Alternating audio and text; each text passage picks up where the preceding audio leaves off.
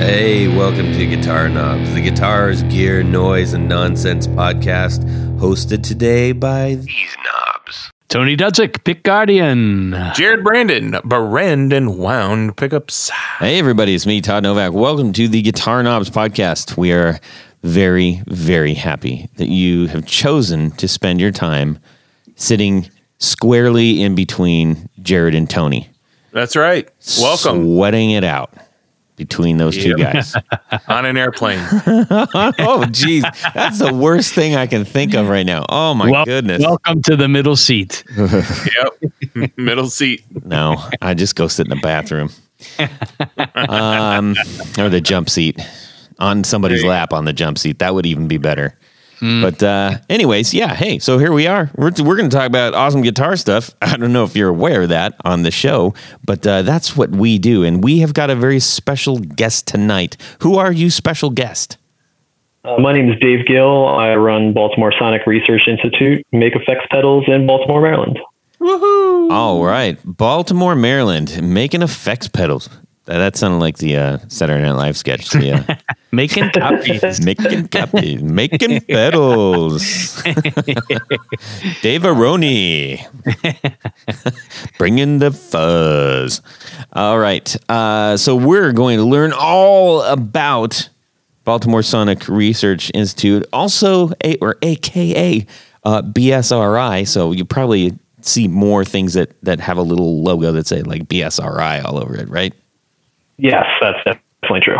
where can people go see and hear not hear because they're listening to us but as they're listening where can they check out the pedals and such that you are making Uh, I'm at BSRI Audio on Instagram, and there's also YouTube demos uh, at BSRI Audio. perfect so take a minute and do that um, as we're as you're listening along or the next red light that you get to just make sure that you go when it turns green you know not on our account. We don't want you getting in an accident or anything. Uh, we're gonna have a super fun time. We're gonna learn all about the things that he's making. He's making some pretty big noise pedals and um, they're they're really well made doggone it. So uh, very excited to learn more about Dave Gill and his work. Tony Baloney, what in the world do we do on this show besides talk to Dave Gill? Well, I, I guess that you put it that way. Uh, we like to talk about gear and the makers of gear, specifically boutique gear. And that would include things like guitars and amps and pedals and accessories and, oh my goodness, all sorts of fun, fun, fun things. And we like to get the story behind the story. That's right. Yes, yes, yes, indeed. So we're gonna have a lot of that tonight. Um, Dave, we're gonna have fun, right? Oh yeah, we're definitely gonna have fun. Awesome. That's what I Or wanna else. hear. Yes. uh, okay, so we're gonna we just have a um, announcement or two real quick, and then we're gonna get into what's going on in our music world this week. Starting off with with Roll! there you go. we need to thank uh, Rode Mics for providing the Rodecaster Pro, this beautiful machine sitting on the desk right now. Uh, which, and I'm I'm in our interim studio. It's not. It doesn't feel like ours just yet, uh, but you know, it, it's it's something. It's something. So, uh, anyways, so Rode provides that, and we're super grateful for that. And they also provide the Procaster mics, which we love and adore. Yes, we do. the, uh, They are lovely. And I have an articulating arm right here, Tony. Oh, I am so jealous. I know. I am I so jealous. I miss my articulating arm. I know. Well, ever since that whaling accident, uh, you know, I understand. I don't even know. It's, Never bring that up again. uh, hey, I wanted to uh, actually. Speaking of bring up, I um, we have a, a new patron uh, named Murdoch Swales. Ooh, I like that name. Yes, I uh, like the name. I believe it's coming out of Birmingham, the UK. I don't know Oh, if I don't know very if they cool. say the in front of UK or if they just say Birmingham, UK. Probably just UK, like university or holiday. They don't say they don't use the. I think lot. they use. I think I, just, I think they just say "uck." Uck, yes. uh, clever boy.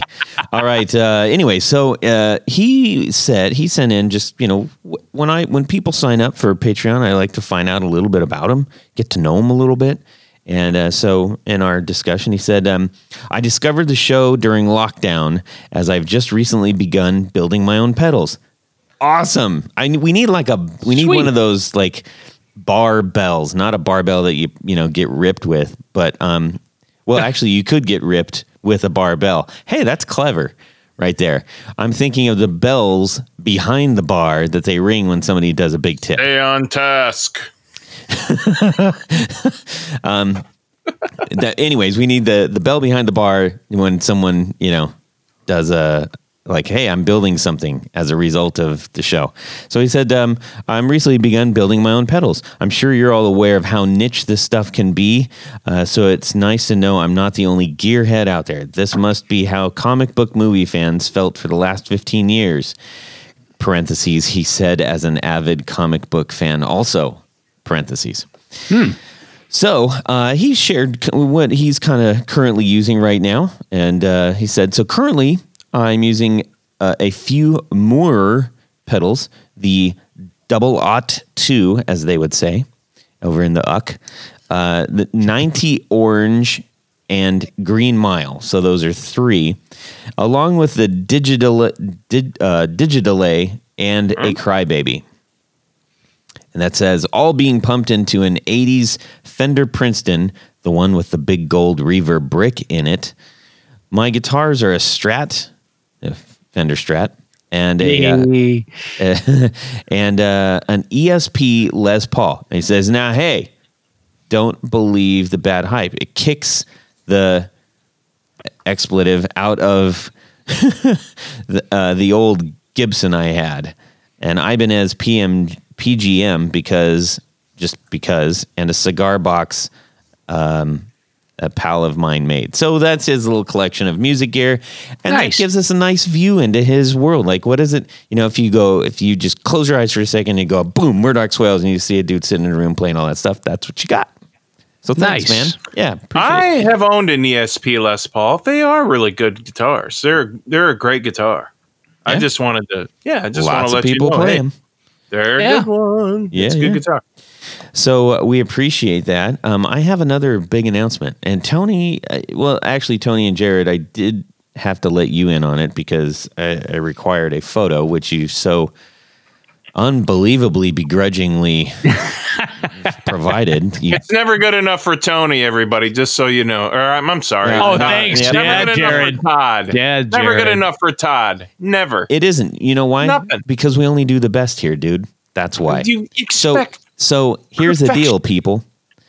Uh, we have had so many requests for uh, t- for a, you for you know to build up the youtube. Originally i put out about 60 episodes and I, ha- I had to do them all by hand because there wasn't really an automated way to do it and i was retroactively um, uploading them and it was an absolute nightmare and i wanted to smash things well, recently I decided, you know what? I think I got an automated way to do this. So they are still currently queued. 185 episodes are currently being uploaded to YouTube. So that means that after you watch, you know, uh, Secret Life of Zach and Cody or whatever, you're you're quote unquote not watching on TV or whatever um, on YouTube you can queue this up and you can listen to it you know in between the those awesome pedal uh, demos that you're that you're seeking out and or swinging over to a Baltimore Sonic Research Institute channel you know and then you go like hey cool now I can now I can listen to the episode and then go right over to to uh, listening some demos and watching some stuff. So people people people be on the lookout because we our, our entire library is going to be up on YouTube and hopefully more things beyond that in the in the not so distant future. Okay, so there. Don't say I never did anything for you. You never did anything for Shut me. it. You made right. us take five thousand pictures Nope. for you to choose one. No, and and uh, Dave, I would just want to illustrate something. I 30 said, "Hey, Jared, times. Jared, give me a couple pictures. You know, like an animated Jared, like having fun, Jared." He sent me four pictures that were identical, looking like someone shortchanged him at the Chinese takeout. I mean, that's probably what I'd send you to. Yeah. It was super classic. I just want to give everybody what you know the real me. yeah, I, it- but that's not the real Mm, you. That's not the real you, No, Jared. you're No. you're an affable, lovable character, not a giant monolith. That's only when I'm like an around- Easter. You look Hey. like an Easter Island figure when I'm like that when I'm around you guys. I'm the happy guy when I'm around you two. hmm All right. All right. I mean, you're I- I depressed guess when I'm- you're not. No, that, that's right. When I'm not around my two good buddies, yeah, I'm, you Okay. know, it sucks. I want to have fun all the time. Come on. Yeah, well, I do too. So let's get on with this. Hey, uh, Dave, we're going to find out what's going on in our music world this week. We're going to start off with Tony, and then we're going to kick it over to you. Okay? Sounds good. All right, Tony Baloney, do it. Okay, well, uh, exactly a week ago today, a surgeon yanked my gallbladder from my body. Which Yes. was a real bummer because you were in for tonsils. yeah. Well, the, the funny thing was, he, when he came in uh, prior to the surgery, he says, "Okay, uh, Tony, we're here to do your breast implants." Yay! I said, ah, "Let's I've work on the gallbladder first. yeah, What's wait. wrong with the ones I have now. exactly. What are you saying? Um, but uh, so I haven't been doing a whole heck of a lot other than I, I kind of rearranged my uh, my guitar books upstairs. I kind of put like the, all the Gibson stuff with Gibsons and the Fender stuff with Fenders. Oh, nice. I was just kind of bored, and um, so I was rearranging some of those things a little bit. Uh, but yeah, I was just uh, just kind of recuperating, taking it easy. But uh, uh, yesterday was my first day back at the shop, so I, I started back in, and I've got quite the backlog. But I will get caught up, and if anybody out there is waiting and listening, I will get to it as soon as I can. Perfect. Perfect. uh, so let's hear from our friend Dave. What's going on in your music world this week? a lot of a lot of non-pedal stuff, like doing uh, some guitar repair. I've been doing a lot of fretwork lately, just getting a bunch of guitars that I have leveled out and recrowned and playing back to tip-top shape. It was funny you guys mentioned the ESP Les Paul earlier. I've been playing like a bottom of the barrel ESP baritone for like eight years because it ends up beating out a lot of other stuff for sounding good but it was never made very well. And I finally leveled the frets on it today, and now it plays great. So it's got another 10 years in it at least. Oh, fantastic. Nice, nice, nice. Um, what just by, by the way, what is your number one? What's your number one guitar? Uh, it's, well, I guess like in terms of uh, getting the most play, it's between an LTD EC401B, it's like a matte black Les Paul looking baritone, or um, a a Schecter Ultra 2, which is kind of their weird combination, like Firebird, but it has humbuckers and a stop tail piece and stuff. Mhm. It's kind of a weird looking body. But I was thinking about this earlier today. I've had so many like nice, fancy, expensive guitars in my life, but those are the guitars, the cheap ones, are the ones that end up on records and go on tour and everything gets written on them because I'm not afraid to hurt them. And then they get played more sincerely. That's that's And- an interesting uh, insight. Yeah, it's like I have handful of nice things, but they end up staying in cases because I don't want to like wail on them and then look down half an hour later and there's a huge pile of pick scrapes across some sort of flame top or something. Yeah. Hmm. That is a tricky especially one. when it's a, especially when it's an expensive guitar. You don't want to like put that first ding on it. And this is just like I feel like I can play something I don't care about way better. Yeah. That's that's true. Well, you could why don't you should sell one of those really expensive ones and get like five ones that you don't care about. That's what I've been doing lately. nice. Yeah. Cool. Cool. Very cool. All right. Uh Jared, what's up? Um, so I've been uh, when I do rewinds in my shop, uh, I sometimes typically need to. I well, I typically need to uh, uh, build new bobbins for the really weird guitars pickups out there that um, I don't know that just weren't built very well in the first place. I kind of like to rebuild pickups to last and to sound better and to be more rigid, um, maybe user friendly, if you will, too because the more fragile they are, the more people you know they drop it and then oh no I got to send it back now. Oh. So uh the laser machine I use is from China. And uh it's really really crappy and it's kind of a Frankenstein now. Um it's you know I actually it's my second one. I burnt the first one twice. and uh this one is just wore down. I've had to replace the laser tube twice and yada yada.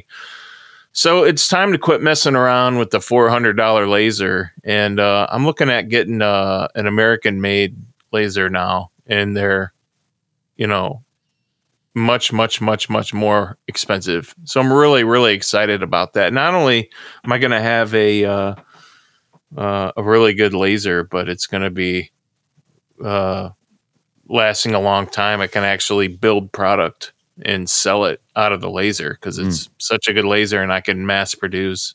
It's going to be so much larger, bigger, better, faster. Uh, yeah. What what, what, lasers are you looking at? Epilog. Epilog, yeah. That's I was yeah, going to recommend. They're the Cadillac. Yep, yep. They're the Cadillac of lasers. So I'm kind of looking at those. I I wanted the 18. It's called a Mini 18, and they don't make them anymore. Um, they're a little over 10 grand on sale right now, but they're not because Zoinks. they don't make it anymore. Yeah, they don't make those anymore. So I'm looking at a 15k for a laser. What? Yep. Oh, my goodness. Yep, yep, yep, yep, yep, yep. Yeah, but you can make your money back on those selling, you know, flat work and pickup work and stuff like, you know, uh, yeah, parts that, for pickups to other builders. Yeah, the Epilog stuff is solid. I mean, and you, yeah, you're not going to be replacing things. I mean, the, the the downside of lasers is you're always changing tubes. The more you use it, I mean, that's the that's I, that's the price of cutting stuff. I think the technology they use is where I would have to get it recharged. Oh, that's even better. Yeah, so it's it's just a better technology altogether. Yeah, the China stuff is cheap, but it's China. It's garbage. Wow. So interesting. Yeah. Uh, so anyway, that that's pretty much the biggest thing going on with me. Cool. Yeah. Well, when you get your Epilog in, let me know and you can start cutting templates for me. Probably. Yep, I know you can. Yeah, I've seen you do it. In. Yep. Yeah. If you've seen the future, I can do it. Well, it'll cut How a template. You, Todd? It'll cut a template because we know it's burning money. Hey, oh. Right. Oh, what about you, Todd? Well, after our last episode, one of our last episodes, by this time you will have heard one in between. Um, one of our last episodes was a home recording 101 and it mm. just so happened that that was one of the things that uh, i then had a big band meeting about uh, like hey typically the way that we're writing music is not getting done because we're really struggling getting together so i decided okay well i gotta i'm gonna have to start doing this sort of the home recording way at least to get a song started and handed off. So we're going to be passing it around until we can be meeting up again. And one of the things that I decided I wanted to get because of the spatial area that I've got uh, working at home was I, I said, I want to find a, a clamp that I can hook up on my Supro that'll hold the mic in all the time so I don't have to, you know, be monkeying around with a mic and stuff. So I did uh, some research and I found one at Sweetwater uh, called the Audix with an X Cab Grabber Guitar Amp Microphone Holder. um, well, that's pretty much to the point, isn't it? it, it is. it's a good thing that that name was available. um, so it, essentially, it just it it uh, it's almost like um, well, it's uh, I'm trying to think of what it, it I mean, it's just a, it looks like a tiny mic stand, except it's got an extension. So when you when you close the uh, the two pieces together, it hooks onto the side of your amp, so it doesn't get go over the top, doesn't get in the way. It doesn't require being stuck on the bottom. There's a couple that like will clamp onto the lip, or you know, if you have a recessed grill on the mm-hmm. Supro, I don't have a recessed grill, so I was like, well, I need to find something that's going to work and then it has a bent arm that kind of goes around the front. So it's uh, 49 bucks. I think it probably should be more along 29, but they're the only ones making it. So they can charge whatever they want. You're paying for the name. I'm I'm paying for all those letters. That's exactly what I'm doing. That's a lot of work to write. I did out. work it out, and it's four twenty nine per letter. So, there you go. There you go. um, anyways, uh, so yeah, I'm kind of excited to get that because then I can keep it. I can just have it on, like attached to the amp as the whole time I'm there at, at the house, and I can just run it right over and say, "Oh, cool! I got a good idea." Flip the stuff on, and bing, and I'm away, and off I go. you sound lazy. I sound efficient. Dave, do you think that's lazy or efficient? I mean, that's the the thing that's a pain about recording is all of the setup and managing all the infrastructure. So, respect to you for actually trying to do a mic solution rather than just like a an amp sim in the DAW just Yeah. to get the idea down. Yeah. Well, thank you. I appreciate that. I still say you're lazy. Uh, well, anyways, uh, so that was a lot of fun. Um, so was this. One, two, one, two, three, four on the floor. Oh, hey, Todd. Mm-hmm. Are you there? I am. You know, we know that Tour Gear Designs make great cables, but can you tell me exactly what makes them so great? I don't have enough time to tell you exactly what makes them great, but I can tell. I can, I'll give you this. All right. Uh, the flexible cables and smart angled design of the connectors enable easy plugging and optimal signal chain for pedal board routing. I know.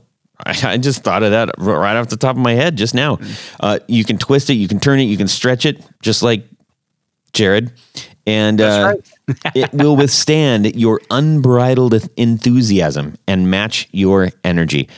Or if you're trying to take it apart to see what it's made of and are really curious about it, it'll withstand that too. We did it. I It don't encourage doing me. that. It withstood me. It did. Tony gave it his all. That's how good they are. Uh, I have that when it still works. yeah, of course it does. While the twisted copper housing reduces any possible interference with our premium PVC mantle, which warrants a long lasting experience. So, that PVC mounting is important because think about like when you're trying to jam all those pedals, you know, right next to each other. If you got if you got those metal pancake jacks or something and they're touching, that can cause problems Ain't gonna happen. it's gonna it it it, it won't always but it certainly can and No, uh, I said it ain't gonna happen, so it ain't gonna happen. okay all right hey you know better. So anyways uh we highly recommend tour gear designs for the, for your patch cable needs all kinds of different links killer product. And if you go to tourgeardesigns.com forward slash discount forward slash the guitar knobs you're going to save 10% on your entire order That's a lot of forward slashes. It is. I just went and ordered a whole bunch of them about three days ago. Nice. I did. Did you did you use the discount code? Of course, I did. I used my own discount code. um, so, anyways, make sure you check that out. Go to the website and then just do discount uh, forward slash the guitar knobs. And the cool thing is, you don't have to enter any codes. It automatically adjusts the price. As soon as you get there, the price is adjusted. That is smart. It is. Yep. Pretty, pretty Nice. cool. So, anyways, um, thank you, Tour Gear Designs, for the sponsorship of Four on the Floor, which we're going to hear right now from Dave Gill. Do it. All right. The the first one I got is from this guy in Belgium. It's called a Hexe Revolver, and these are like micro loopers or basically sample manipulation pedals, and they do on the shorter side of making loops, but there's lots of ways you can manipulate them, either making really, really short CD skipping sounds or loops that every time they repeat, they sort of pitch down, but because they're so short, it just sounds like a cascading kind of thing. Oh, wow. Um, yeah, they do. They have. There's a bunch of different models. He's been making them for probably ten years. And so there's at least like four or five different ones that have come out. I think the ones that he currently makes go up to like maybe five seconds on one, and then I think he makes a crazy expensive one that does like two minutes of recording. but the the way I use them is to do really glitchy CD skipping stuttering sounds and the ones that are best for that as with every piece of gear ever, is the old ones that you can't get anymore. Yeah. Um, and but they're they're just like really fun pedals, and a lot of the sounds that they make have recently become accessible in other things that are more readily available. Like uh, like the Red Panda Tensor does a lot of the similar similar stuff. Yeah. Um, but yeah, these ones are just they sound really awesome. The features are great. The way they work is really great, and I'm completely addicted to them. I have like four of them. Wow.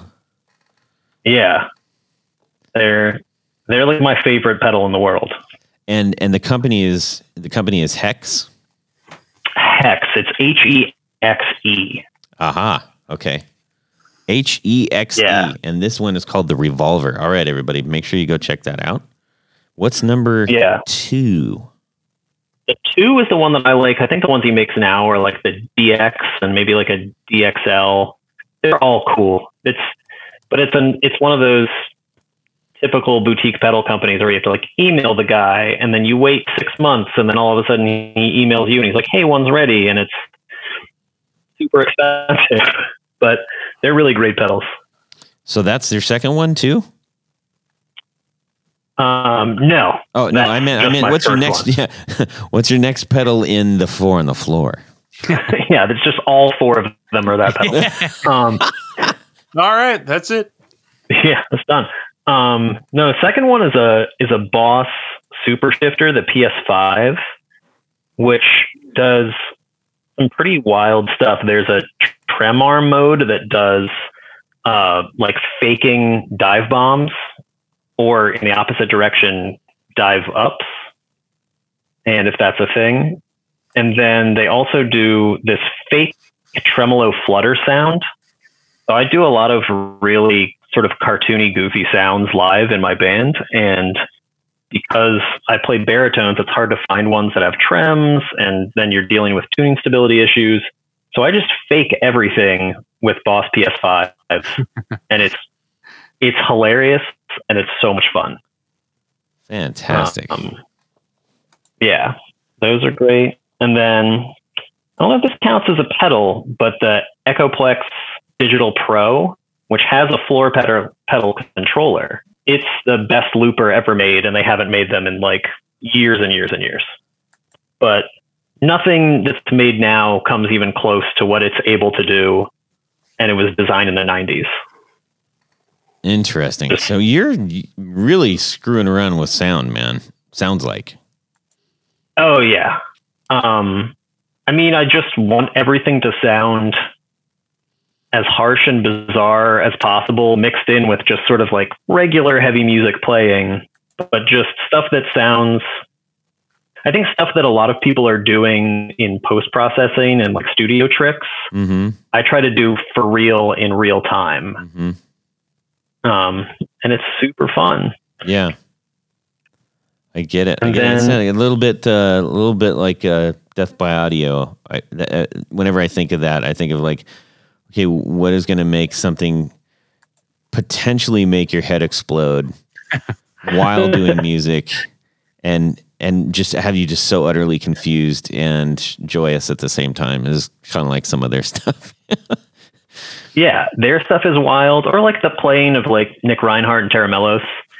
He he does some really wild sounds, hmm and or it's like it's what people thought in the '90s with Tom Morello and Rage Against the Machine. It's like, is that a guitar?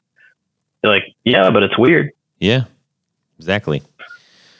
And number And four. last in line, yeah, is the Red Panda Particle Two, which is just kind of like a catch-all for like weird granular delay stuff.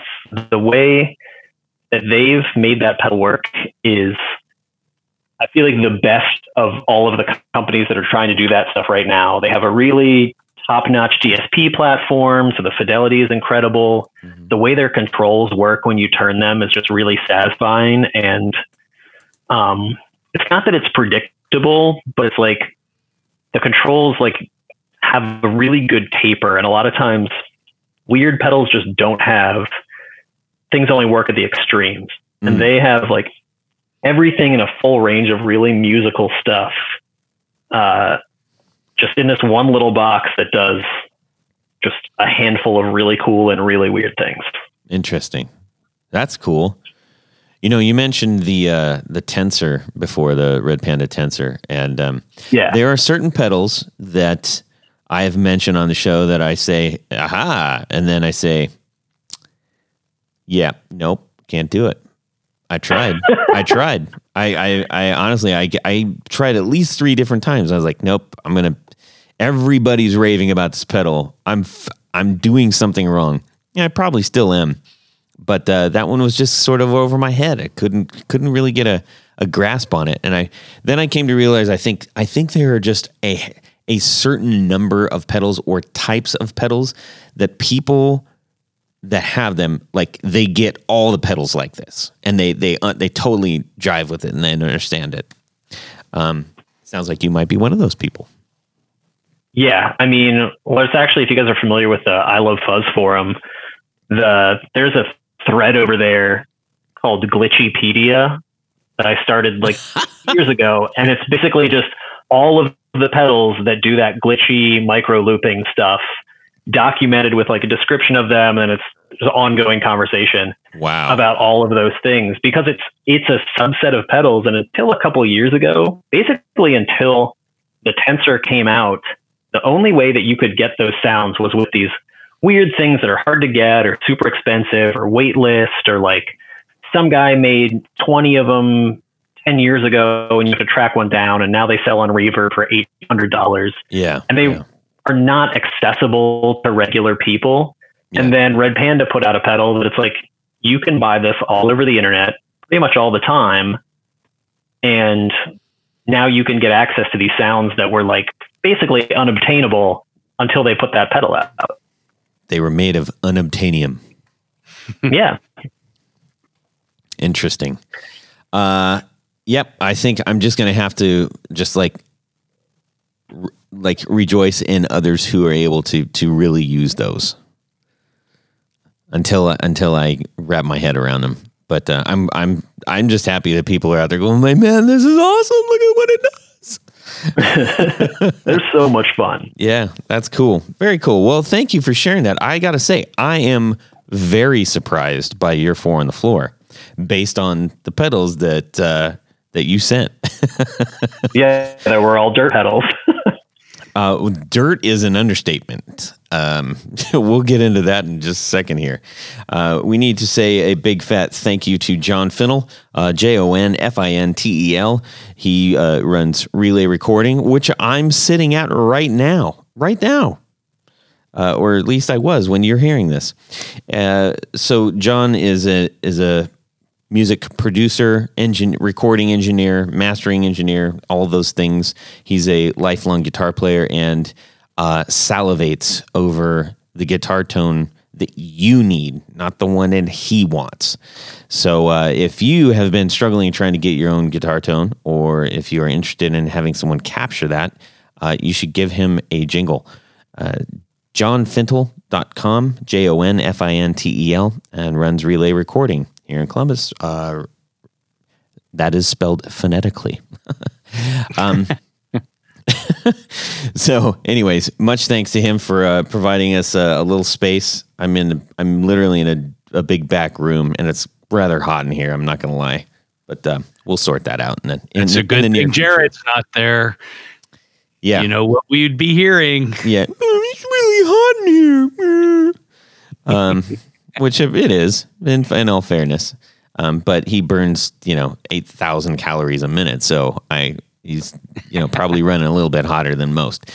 So, anyways, big thanks to that. And uh, wow, we're going to start talking to Dave Gill of Baltimore Sonic Research Institute about the pedals that he makes. Now, if you have not at yet gone over to see these things, go over to Instagram because you don't have a you don't have a proper .com website, do you? Not yet. I need to do that and get out from under selling things on Reverb because Yeah, the price went up a That just- bit, didn't they? yeah, Yeah. that just doesn't make sense for me anymore. Yeah. Well, uh, in the meantime, head on over to Instagram, and if you see something you like, I'm sure you can just DM Dave, and and he'll Oh, help you yeah. out, right? Yeah, definitely. I do direct sale all the time. Awesome. Uh, well, I locked onto what you were doing because of how they looked without even hearing. Okay, I'm flipping through. You can't always hear everything first. And we've talked about this many times on the show. The, you know, um, what does a pedal look like versus what does it sound like? We've brought up the, you know, the wine and beer sort of comparison of how do you buy beer? How do you buy wine? You can't always taste it. So what attracts you to it? And uh, I really appreciated the aesthetic that you came up with. And I was like, this is pretty interesting. I'd like to talk to this chap. Uh, and then I started hearing him and I was like, hey, oh, all right, let's let's discuss this. So uh, we are going to find out about the pedals that he makes. He was uh, kind enough to send us three pedals, and uh, we did an unboxing. Uh, you can see that over on Instagram. I didn't do a demo of them. Um, I've given all the reasons that I'm typically typically don't do demos. I'm starting to occasionally. So, anyways, uh, so we we played these at home, and um, he sent us the FS, the FZZ, the SFG, and the GFZ. So there you go. Memorize that stuff, and you're all good. uh, and and they were a lot of fun. Um, so let's talk about that because one of the reasons that uh, when I just mentioned, hey, I was really surprised by your four on the floor, is that these are these put out some pretty heavy stuff, folks. Uh, these are dirt pedals to the nines, so you can really make your guitar sound like the angriest bulldozer you've ever heard. Um, oh, I like that. Yeah. Um, but something that I appreciated on it, which I'll get to in a little bit, is is one of the uh, the nice features he has on each one of these pedals. So, Dave, take us to the take us to the the chrysalis at which you said there must be Baltimore Sonic Research Institute pedals. Uh, so BSRI came about. I was in a band and we didn't have a bass player, which is typical with my bands, but this band was supposed to have one and they kept quitting. And we were in the studio and I well, was before we were in the studio, but we were going to go in and track this record. And I wanted a big bass fuzz sound for a lot of the material. And I started looking around at the stuff online and I didn't really like any of the stuff that I was seeing. So I was like, ah, I'll just build something that will do this job and take it to the studio. And we were tracking bass, and uh, um, my friend Kevin Bernstein, who does Developing Nations guitars here in Baltimore, also records all my band. Developing Nations guitars? Yeah, they're aluminum neck guitars. They're incredible. Okay, I have to check those out. Developing Nations guitars. All right. But he uh, he runs the studio, records a ton of heavy music, and we were tracking bass and he turned around he was like, yeah, I'm going to need one of those. so, so then I, I was like, ah, I guess I'll start doing this. And cause I had built pedals before like 10 years ago and it was a very different kind of clientele that I was seeking out. I was building, you know, tone benders and buzz arounds and stuff and going after that gear page money. And I ended up not liking it because I knew that half the pedals were just sitting on people's shelves or all of the inquiries were like, "Hey, does this do Black Dog?" and stuff like that. and and it wasn't I wasn't like building things for people that play music like I play. And I got tired of dealing with it. And now I feel like I've just gone in a total opposite direction. It's like, yeah, I make stuff that sounds really ugly and gnarly, and if you like it, great. And it tends to be the people that buy my pedals tend to be people playing heavy and extreme music, and that works out for me. Mm-hmm. Yeah, well, but, I could understand that. Plugging him in, I was like, well, I it doesn't matter what I play, it's going to sound like that. yeah, the the some of them are definitely on the end of pedals that aren't super particular about, about what you're feeding them, and they're very not transparent. So they make a sound um, that'll be very square wave or not dependent on what they're feeding, what you're feeding it so much. But then you can sculpt what it puts out to a significant degree. Yeah. No, I plugged a George Foreman grill into it and it sounded just like my Les Paul. I mean, it was really remarkable. Did it sizzle? Uh, The sizzle note makes you know it's working. yeah. Uh, so uh, you know you you uh, you've created the this line of pedals that you know you're trying to solve your own problem, which is I think that's an, a really interesting place to build from, and I don't know that everybody has had that opportunity. I know we've had a lot of builders on who have just started building pedals because they like pedals but I have always thought it's very interesting when someone is like, I can't find the thing that I need, so I need to make the thing that I need. And then other people go, I need that too. Yeah, I, I mean, I don't mean to make it seem like I'm some sort of genius. Like the first thing I built was basically a modified Boss Hyperfuzz, which is what became the FZZ. But it's, and I think a lot of people's origin comes from like the first thing they built and then they started building more stuff. But for me, that was like 15 or 17 years ago. So when I decided to start building things again, I kind of had all like the tools in my brain and in my shop knocking around to sort of like jump in the deep end Mm-hmm. right off the bat. But also the somebody that's been really instrumental in this company. We don't work together, but he does all PCB design. Is somebody you guys know is John Snyder. Hey, oh, drink. John, John Snyder is like the Wizard of Oz of pedal builders. If you look in 50% of small builder pedals, there'll be a little thing that says layout by electronic audio experiments. Yeah. Yeah. I mean, he could stop building pedals altogether and just do that. Yeah, I mean he's he's such a sweet dude, and like I'll send him like a schematic and a bill of materials, and he'll like make little recommendations just about like infrastructure that I feel like makes my stuff so much more professional than the design I deliver him, and it's like I'm eternally grateful for that.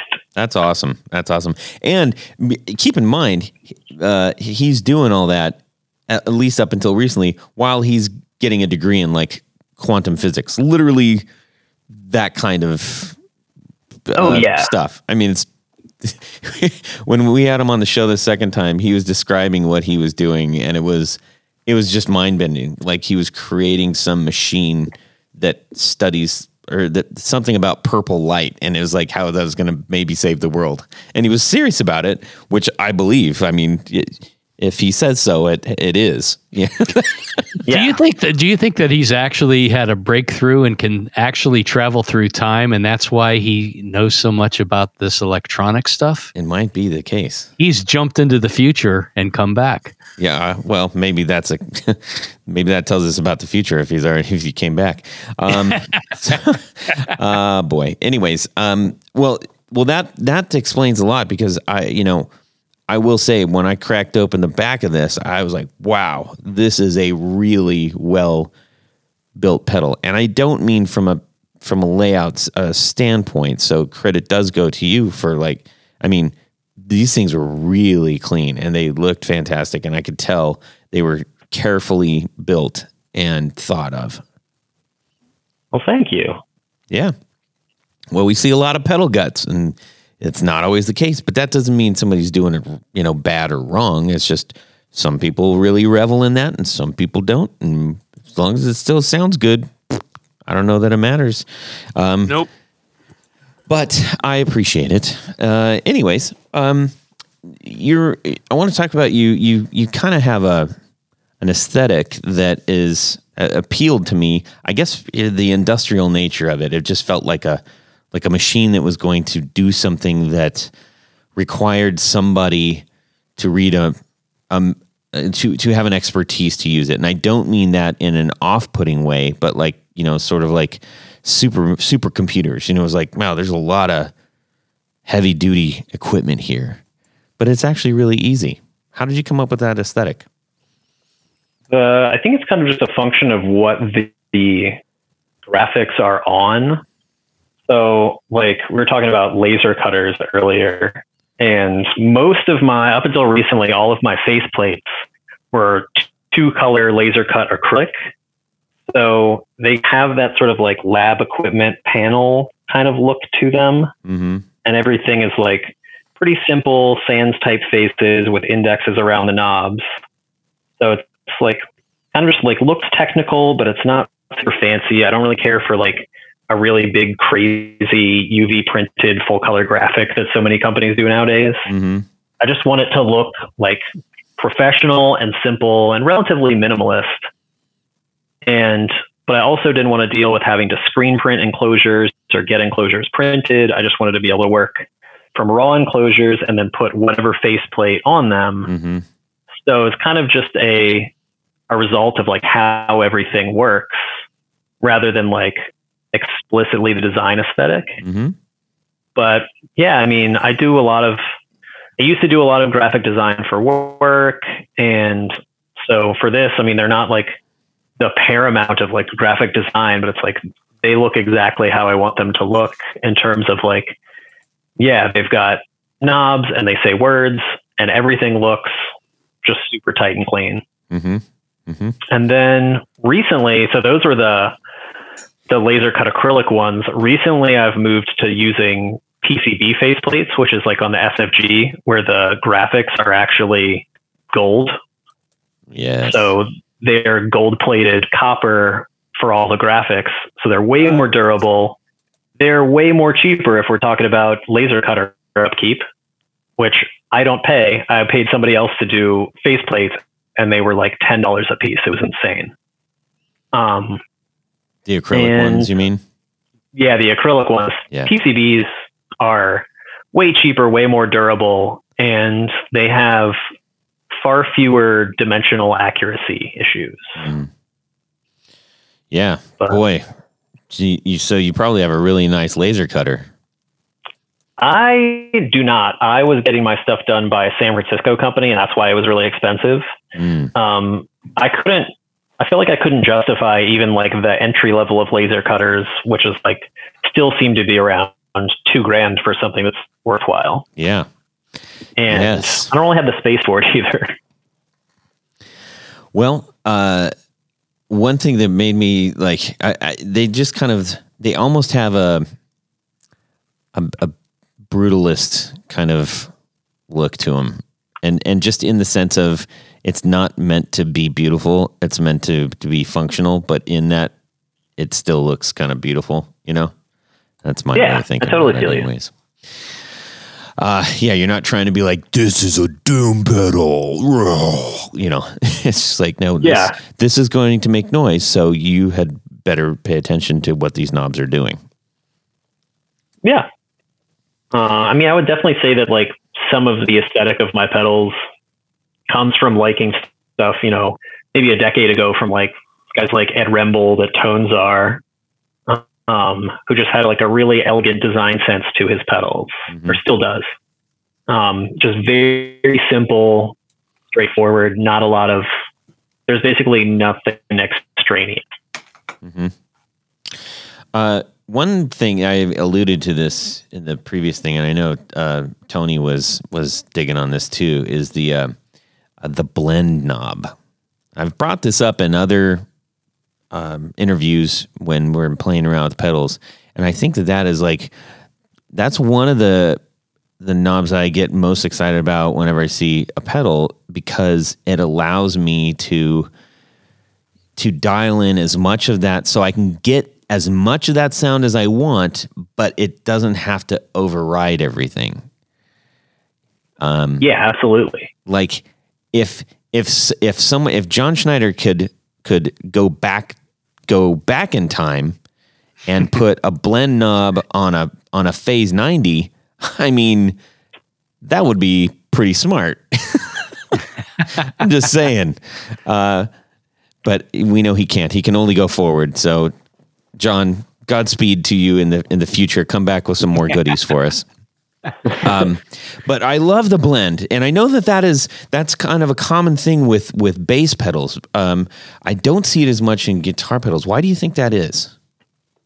the a couple the SFG and the FZZ are definitely designed for bass. They also sound cool for guitar. hmm So that's why they have that's why I felt like they needed blends because I feel like a blend is somewhat requisite to be taken seriously as a bass pedal. Mm-hmm. But I feel like guitar players think that blends aren't for them because they think of them only as a clean blend, which sounds weird for guitar, but it's really just whatever's coming before that pedal then gets blended in. Or you can blend your amp's distortion with the pedal or an overdrive beforehand with the pedal without it being, you know, automatically stacking. So you Right. can get pretty complex layered tones. Like you could layer an overdrive with a really heavy fuzz, get a blend between them and get both voices pretty distinctly in the mix. It doesn't just have to be like, oh, clean tone only. Yeah. Oh, it's, uh, it's it makes it sound like you're running like two different two different amps or two different pedal boards or something, or two different guitars at the same time. Yeah. I, putting them at the end, like at the end of like everything, blending in uh, an overdrive signal with like uh you know delay and maybe even a heavy reverb, and then having this at the end. And I know technically, you know, if you're using a fuzz, you should have it at the front, but eh, who knows? Maybe that would sound fantastic. Well, that's a big thing about these fuzz pedals is a lot of fuzz pedals will only behave if they're first in line and if you're using passive pickups and if the temperature is right and you have good wiring in your house and all this stuff. And so these pedals don't care about any of that stuff. They'll behave the same at at the front of your line, at the end of your line. If you're using a guitar with EMGs, just any of that stuff, they were designed to do what they do and not be picky. Like you don't have to work for them, they work for you. So you could totally run them at the end of the chain and then like mix in a tiny bit. It's like if you wanted like a blown speaker effect, you Yeah. can do that with just like really mild stuff. Or if it's like if you just want all of your reverb and delay decay to just get blown out at the end of a song or something, you can totally do that. And it's not going to like overly compress and be weird like a fuzz face or something would be. Yeah, yeah. Uh, Renan Cuff does, uh, uh, you know, with those, with his fuzz pedals, he he has a, a knob that you can get on it that is a is a is a blend, which is I just think is so nice because I- want I want some of the characteristics, you know, like the, almost like the the harmonic characteristics of a of a fuzz, the overtones, but I don't necessarily want to be like, all right, now I'm playing fuzz sound, everybody. You know, I, I like having things in my sound that are not necessarily distinguishable, but add to the overall color of it. And I know Tony's just shaking his head, rolling his eyes as he usually does. But that's the guy. That's the honest truth. And and I'm not. This isn't a plug. I just I swear straight up, that is what John helped me do in the studio. So big, massive thanks to John for John Fintel for doing that. Um, so I appreciate that, and instantly when I when I plugged in, I said, "Oh, oh, oh, here we go with the big heavies." But then I was like, "Wait a minute." I could really play around with this and that that fuzz because these are specific sounding pedals and I think that's probably based because I was playing a guitar out of what is really made for a bass. Is that fair to say? So I would say that that's somewhat true, but like the the core of the FZZ is basically a Univox Super Fuzz kind of circuit, Mhm. and then it has a, an active EQ and a blend wrapped around it. So it it's a lot more flexible than a classic Super Fuzz would be. But if you would play that with a guitar, you could totally play this with a guitar. Right. um, and it'll do you know the the the active EQ in that one is kind of extreme because it's meant to be like as wild as possible. The SFG was designed as sort of like a bass distortion, but then you know sort of like a no holds barred like this is designed exclusively for bass. But then when it was done, I was like, let me see what it sounds like with guitar, which I can't believe I didn't do before. Hmm and it's like it's kind of like a just a vintage distortion on steroids kind of like in that rat mxr distortion 2 kind of vibe. Right. um and it'll do it does a lot of tones for guitar as well. The the blend on that one is a totally different configuration that i do now which is that uh, it's parallel processing so instead of choosing you know a mix control between buzz and dry you're basically just bringing up a separate dry signal that can get louder than Unity. And then you can filter highs out of that if you don't want sort of like trebly clean in there and you just want low end or something like that. It yeah, that one has a ton of range to it. I I really did appreciate that. Very cool. And so the the uh, SF stands for Super Fuzz. No, the FZZ is just like I wanted to. This is the names are so arbitrary. The I just wanted a simple, you know, just three letter name to just go around with a simple aesthetic, and then I realized I locked myself into this weird structure. um, but the SFG is sub frequency grind, and then the GFZ is just glitch fuzz because Gotcha. it does all sorts of glitchy stuff. Gotcha. All right. Okay. Uh, so uh, you those are those are your core offerings. Is that fair to say? Yeah, I'll do like a custom or a short little run of other kind of stuff every once in a while, but those are the real products that I make. What is when you're making these uh, when you're coming up with a new design? Uh, y- I don't know if you're working on anything new right now, but like, what are some of the challenges that you're encountering, having already established a handful that are um, that are successful that you've that you've really honed honed everything in on. Now that you have those like established, do, is there something that you find as a challenge right now? Yeah, just making something that is compelling and does something interesting that hasn't already been done or actually being able to improve on the craft because the the standard for pedals nowadays is so high. Like you have to make something really well at a price point and there's not, you know, a thousand other versions of that thing on the market. Uh, you know, 10 or 15 years ago, every company that came out just made a tube screamer, a super hard on clone, and a rat. And they were like, okay, call it a day. We make three clones. Somehow they sell for $400 in a fancy painted box. And and that's all they make. And then they just get tired of it after a while. Nowadays, I don't think anybody could get away with that at all. Or they certainly wouldn't be able to command those crazy you know bubble prices that they used to get. So making something that is different or better than other things is really difficult. Like i haven't designed anything in the last couple months because nothing has come to me that it's like this needs to be designed. And you know is it something that i want that i don't think like either a friend of mine or you know a colleague like their version is just better than i could ever make Mhm. so it's that's the thing that's the challenge. I mean, actually making the thing and designing it is tough at times, but a lot of times it's just like do some research, read some books, like read some articles about the theory behind these things, and then try a bunch of stuff. But it's man, like picking the thing to do is sometimes really difficult, especially if there's a a barrier. So like all of my pedals are just analog distortion circuits um, that use a variety of different tricks to do what they do. But a lot of the things that I'm thinking about doing going forward are like, okay, I need to learn about, you know, compression circuit, or I would need to get into some sort of DSP processing to do things I want to do. And that's a huge learning curve. being where you are right now, and you just described a challenge or a hurdle that uh, you might be facing as you're thinking of new ways to expand your own pedal line, what would you say to your younger starting out self right now? What advice would you give yourself? Oh, just don't bother with germanium anything. Why not? Yeah. It's supposed to sound different.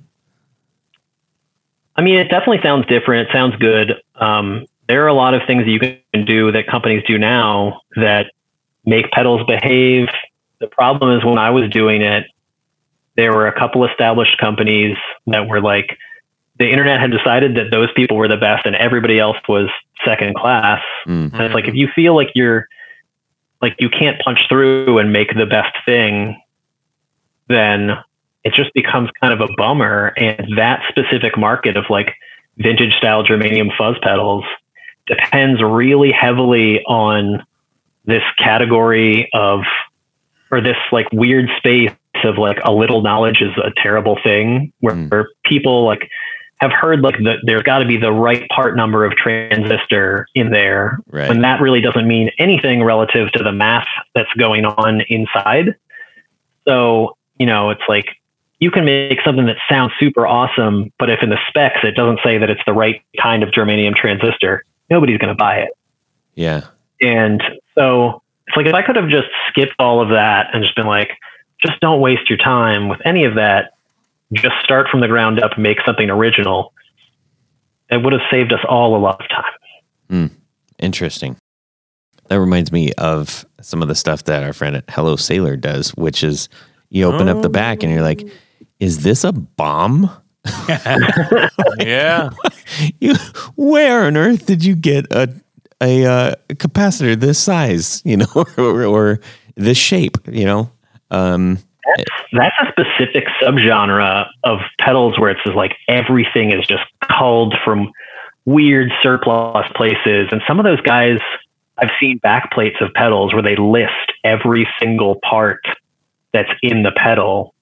Like it's like that's the spec sheet, and it's like part by part where it's like, yeah, I use like high quality resistors and caps, but they're not so much a selling point. These people are like 1960s Mullard this and 1972 Panasonic this based on date codes, and it's like an incredibly curated experience, yeah, and that stuff sells. Like Yeah. that's yes, it does. It's it's. I have to do the same thing and and sell my product. Uh, Some people ask me all those questions. I have to come up all the answers. Yeah, you know, tell them where I get this. What type of steel do I use with my iron parts in my pickup? Is it you know 1080? You know, is it 1013? What you know? Is it pre World War II steel? cork sniffy know? stuff. very deep, weird. Nobody else can think of it. Uh, weird stuff. A lot of the times the things that people fixate on don't make enough of a difference to make it worth fixating. No, no. Amen. it is a weird thing though because I think when you get into the kind of enthusiast realm, like I have a guitar that has a big giant orange drop in it, right? And I don't see it all the time, but I know it's there, and that's kind of cool. There's a cool. I I like that. It is like, ooh, that's kind of cool in there, right? And when you start to, aside from the you know the entry th- the entry level things where you're like, okay, I got my my one or two first guitars, and I got these standard pedals, then it becomes, I want to get several hand painted pedals, or I want to get I want to get some that are uh, you know, like like yours, where it's like this is a very industrial looking kind of thing, or I want to get ones that when you open it up, you're like, wow, this is so incredibly well done. You can fixate on just about anything and go gonzo on that. And that's one of the cool things about, you know, the world, the guitar world that we're in is there's room for everybody. You know, the whole idea that there's well, how many overdrives do you need? All of them. All of them. That's how many. Well, you need as many as you could possibly buy until you find one that says, I don't need any more. And that's like, I don't want to hate on the romance of gear and pursuing gear and buying stuff and learning things. It's just, I feel like a lot of the time, people never spend enough time like really playing things and realizing Right. that none of it matters, or they don't play for other people. They play exclusively in their home, and then the only thing you can do is fixate and obsess. Yeah. And Well- it's like if you can just go and play with other people, you're like, yeah, the steel in this bass plate of this pickup does not matter. Yeah. It's a, the the romance for for the sake of romance or the romance in lieu of the more meaningful experience. Yeah. Yeah, I totally understand what you're saying. Well, man, it has been super fun learning about your super awesomely long name pedal company. Um, and uh, I really do encourage everybody to go give them a listen, especially if you're looking for something slightly different. Like you might not think that you want a dirt pedal, that is designed for a bass, but might actually make your guitar sound like nobody else's. That is kind of cool. So um, check out this stuff. Go over to uh, go over to Baltimore Sonic Research Institute, and uh, you know look for it on the web, and you'll find it. And go to Instagram, and you, you can you can talk directly to Dave, and and, and he'll make you something. Pretty sure that's how it works, right? That's right. Actually, I have everything in stock all the time. it's in a big warehouse. I hate, I hate. No, I seriously, I hate waiting for things or waiting for somebody to build something. I Mhm. don't hate it. Sometimes it's fun, but you know, if you just want a pedal and it's like, okay, it's going to take me a month to build it.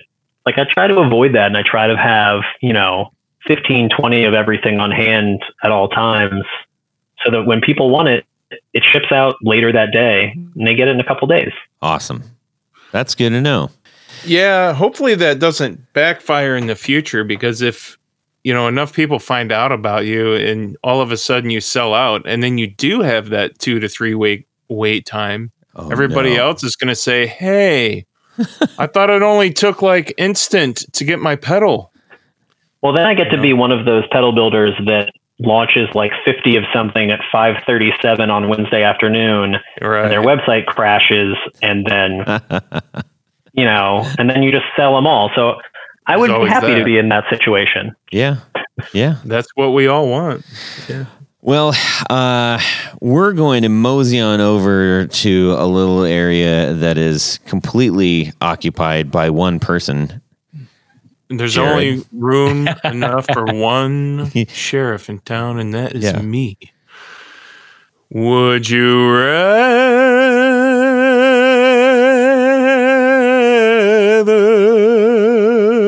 rather? Little pitchy dog. Coming from you, eh, that's cool. All right. From our new honorary nub patron, Riley Cottrell from Sfumato Circuits. All right. There you go. Would you rather invent a groundbreaking circuit in today's day and age that Pedal- shapes the Like a pedal? right exactly Okay. on a pedal that shapes the nature of music to come. So you're going to basically come up with a circuit that shapes the nature of music. You know, like rock or grunge or whatever. You're going to invent another thing, another genre. Another pedal. Or, Yeah. right, from making a pedal. Or be the inventor of a groundbreaking circuit that's already around, such as Klon, Centaur, or Big Muff, Deluxe Memory Man, etc., etc., etc.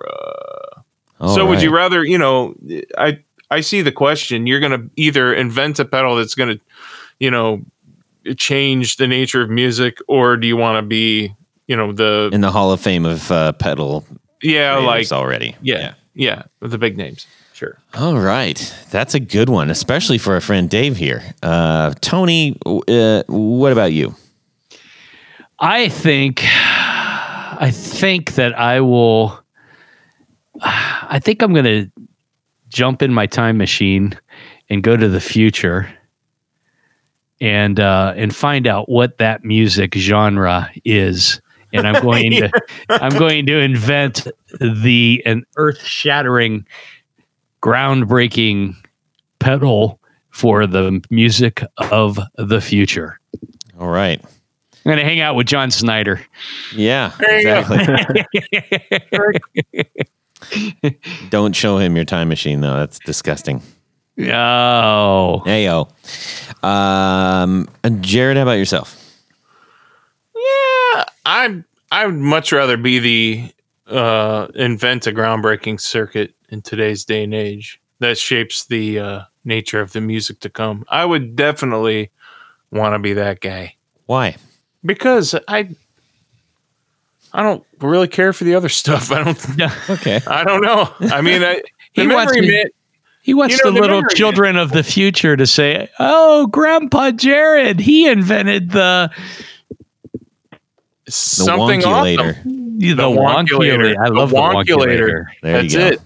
It's cattywampus. Well, The we know Dave can't take that because it's more than three letters. So all made of all germanium, Yes. all germanium everything, yeah, and all cork sniffer type circuits. yes. All right, Dave. How about yourself? The, I mean, I'd probably, when you think about those people that designed that stuff, those people that designed that stuff back in the day, a lot of those guys or people, some of them weren't even guitar players. They were just designing a thing and it was the only thing on the market. So it got picked up and then that became the sound.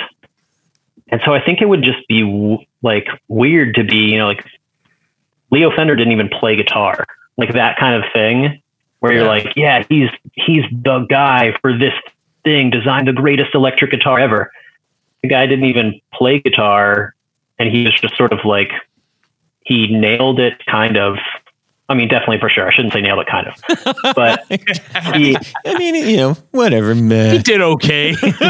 yeah, he did all right. Right. but he you know it was just kind of like i can't imagine trying to design something when you couldn't even use it yourself and i feel like Yeah. that's the case with a lot of a lot of electronic design from back in the day um, where it'd just be like a company that sells radios decided to get into the fuzz pedal industry so they just made a thing with this transistors that wouldn't work in their radio or something like that i'd rather be somebody nowadays that's sort of like you know makes a thing that is compelling now because I don't know, just because it's a hard question. It's a harder thing to do nowadays because there's so much competition.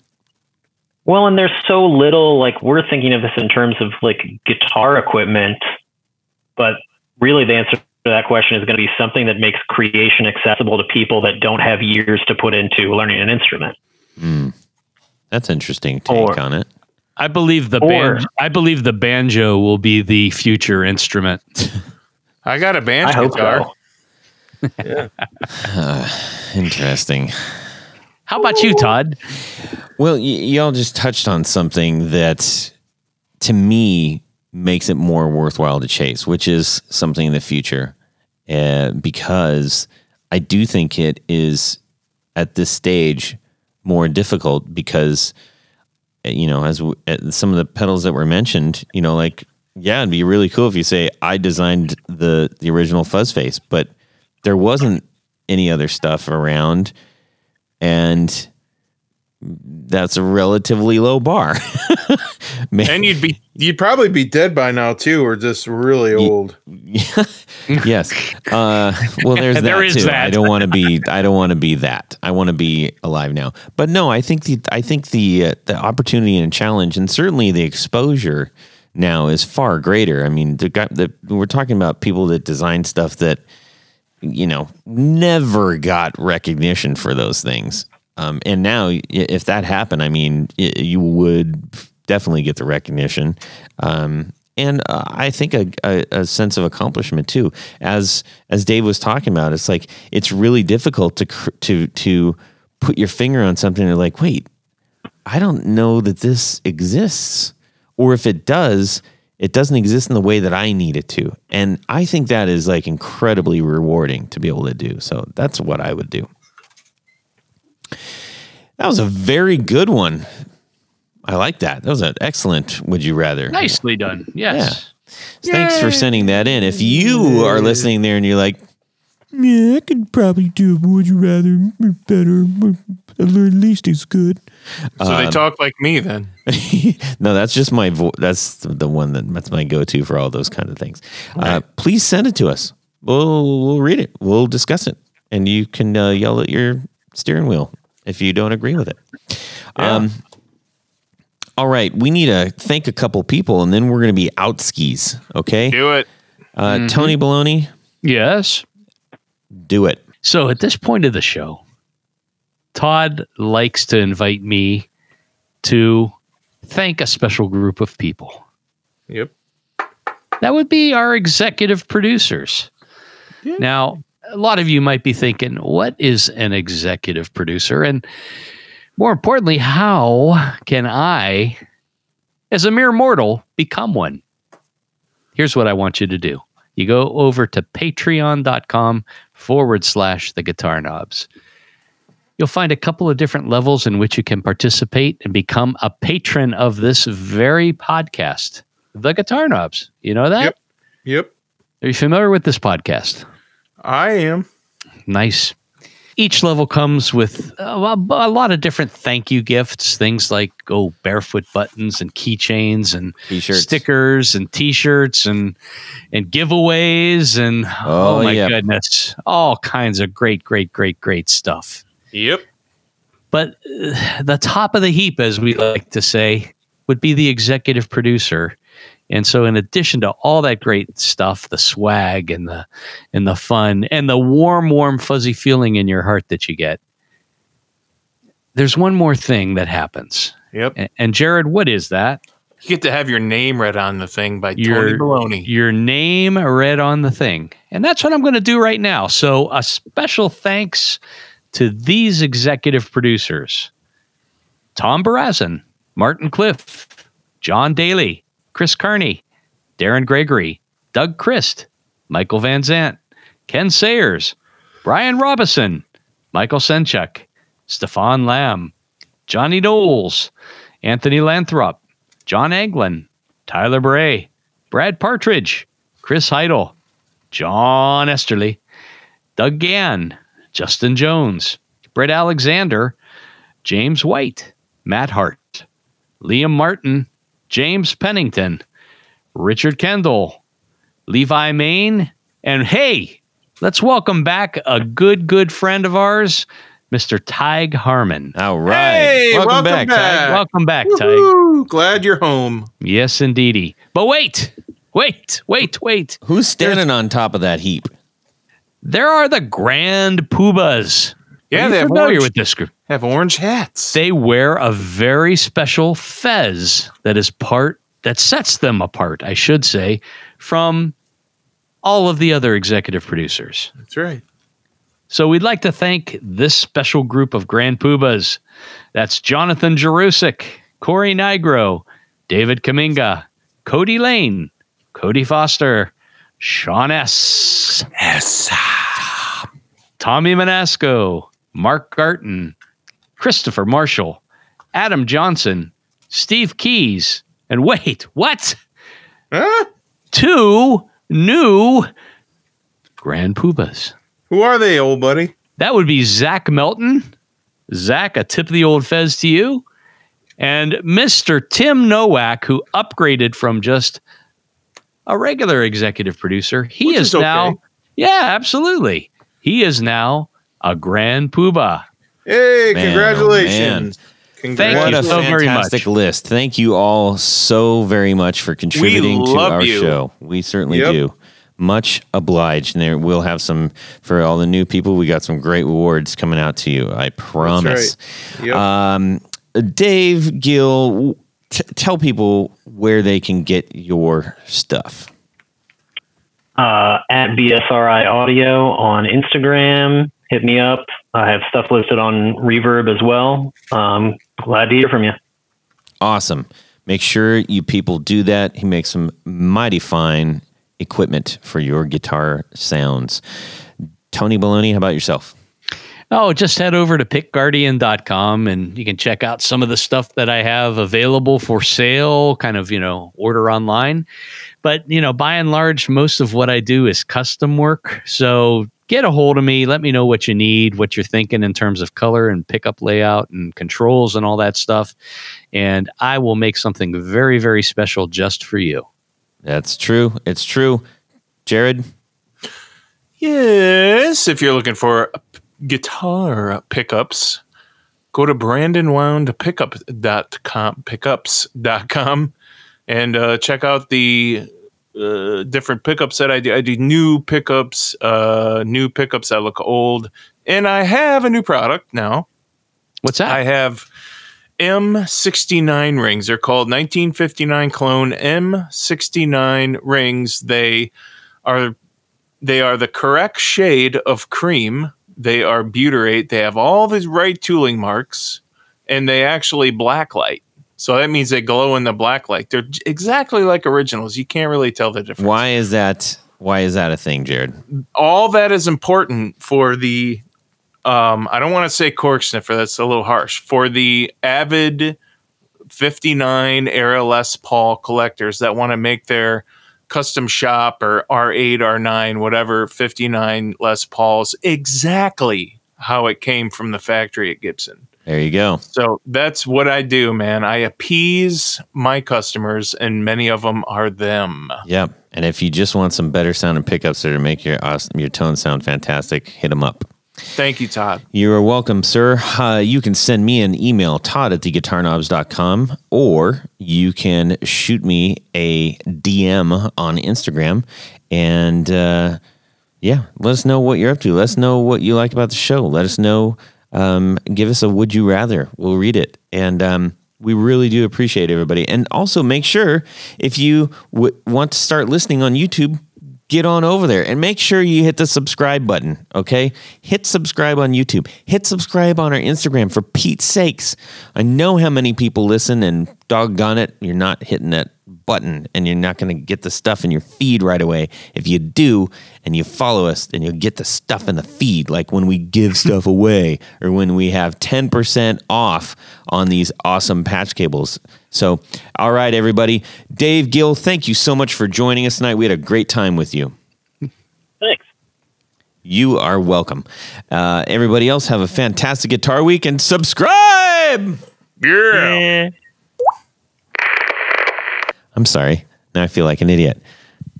Well, that's it for these knobs. Please visit our Patreon page at patreon.com forward slash the guitar knobs. Visit our website at theguitarknobs.com for all of our past episodes, four on the floor blog, and other good stuff. You can connect with us on social too at our Facebook page and share your gear and stories on our Facebook group. Also, be sure to check out our Instagram at Guitar Knobs. Catch you next time.